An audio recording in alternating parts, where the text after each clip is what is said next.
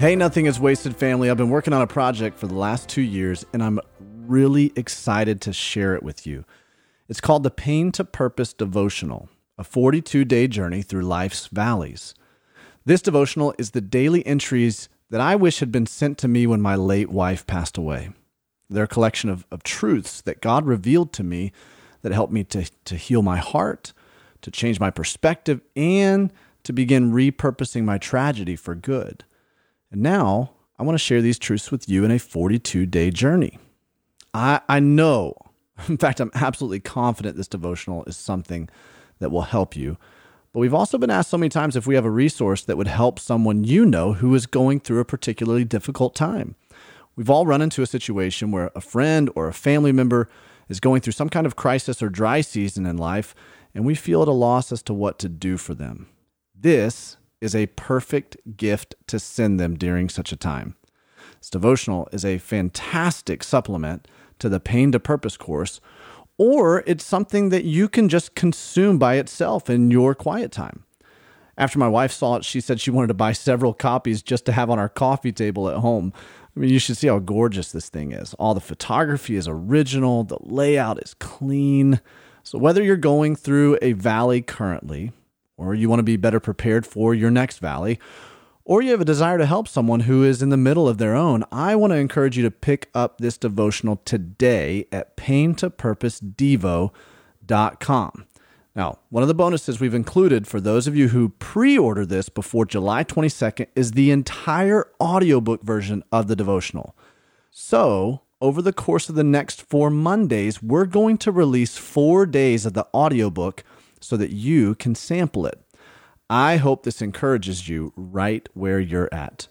Let's go ahead and dive into one of those daily readings now.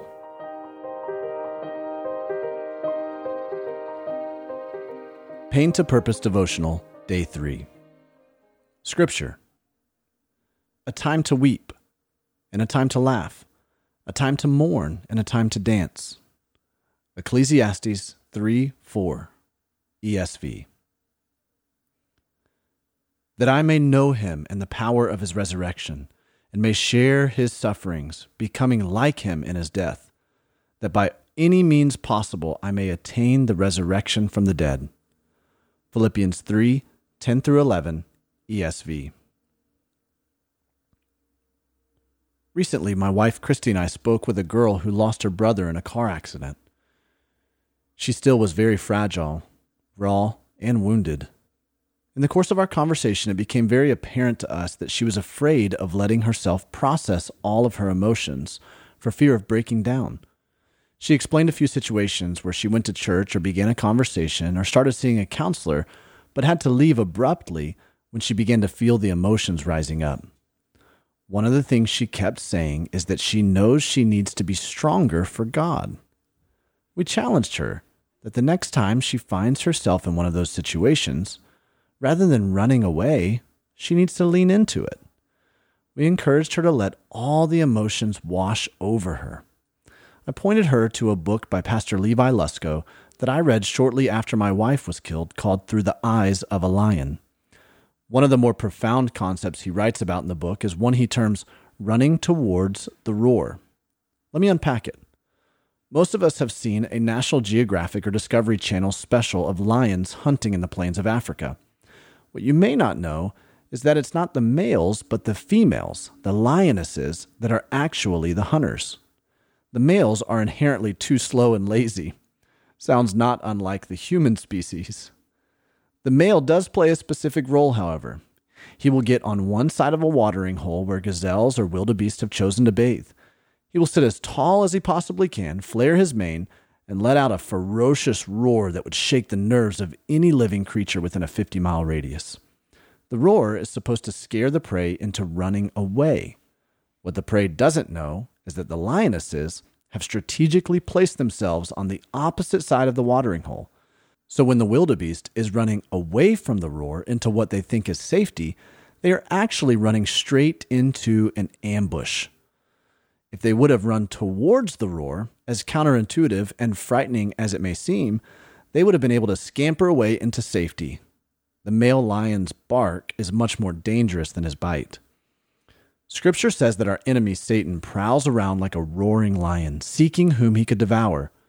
The reality is, if you're a Christian, you are not in danger of being devoured by the enemy. He has no claim over your life. You are a new creation, and you are no longer a slave to the curse of sin and death.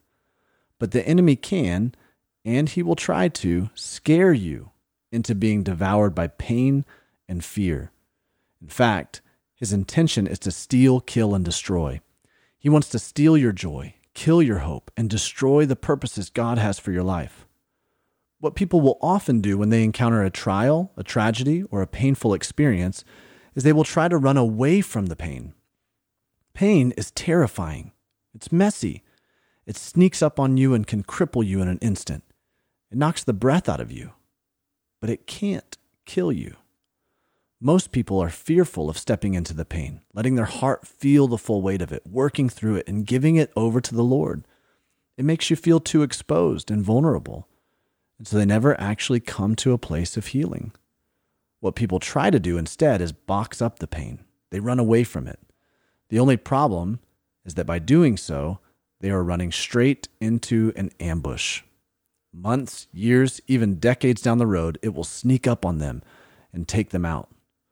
When you try to box up your pain, it booby traps you later, this time with even more ferocity. My family and I have decided to adopt Pastor Levi's approach. Instead of running away from the pain, we've decided to run towards it. We've decided to embrace it. We've decided to deal with it head on.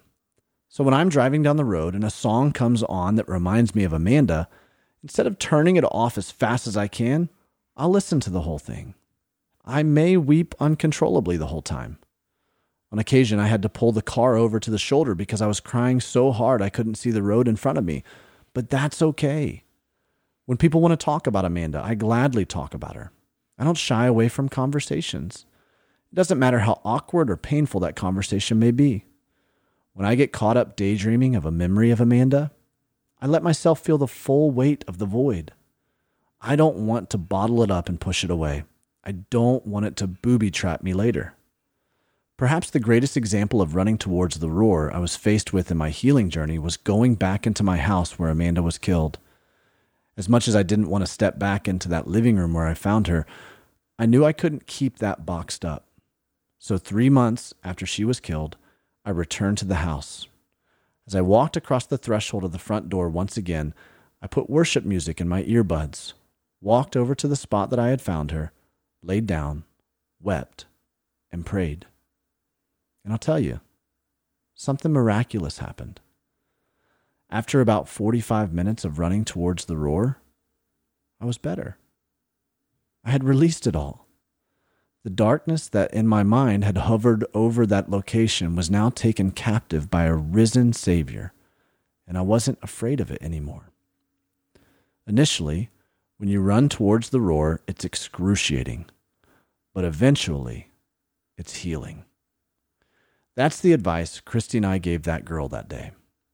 And that's the same advice I would tell you.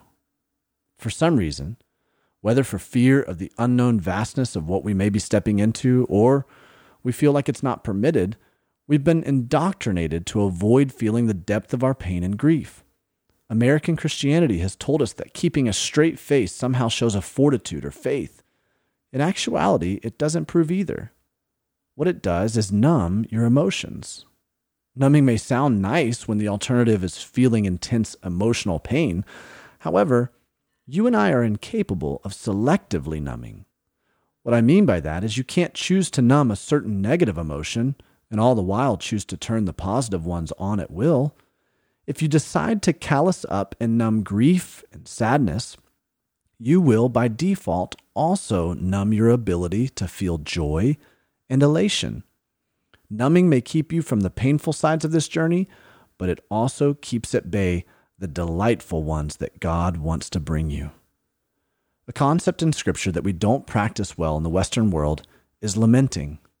To lament means to mourn deeply. In ancient Judaism, there were practices of mourning that included ripping one's clothes, pouring ashes all over oneself, and ceasing all activity, including work, for a period of time to mourn.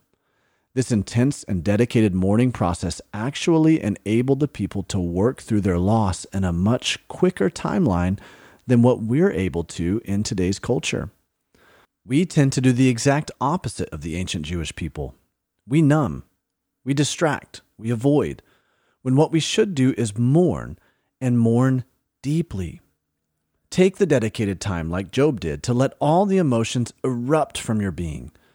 As you build a capacity to endure the negative emotions head on, your capacity to experience the positive ones will also increase. Scripture tells us weeping may last through the night, but joy comes in the morning. Psalm 35, NLT. The prerequisite to experiencing the joy is first entering into and enduring the weeping. If we're going to be raised up to experience Jesus' resurrection, we must first face this season of suffering. Response Number one, have you ever let yourself feel the full breadth and depth of the emotions of your journey? Number two, if so, how did you respond? What did physical grief look like for you? If not, what is keeping you from entering that path? Number three, what kinds of triggers might you have that you need to run towards instead of away from? Prayer.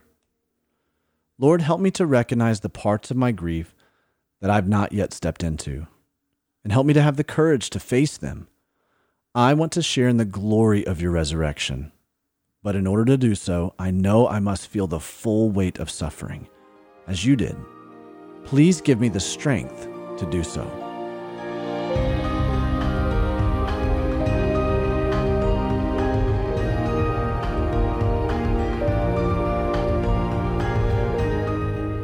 If you enjoyed this sample, you can get free access to the entire audiobook by pre ordering the devotional before July 22nd. Now, after July 22nd, the audiobook will be something you'll have to order a la carte. So we want to encourage you to pre order the devotional right away. You can check out all of the exclusive pre order bonuses, including a way you can get free lifetime access to the entire Pain to Purpose course, all at paintopurposedevo.com. Again, that's paintopurposedevo.com.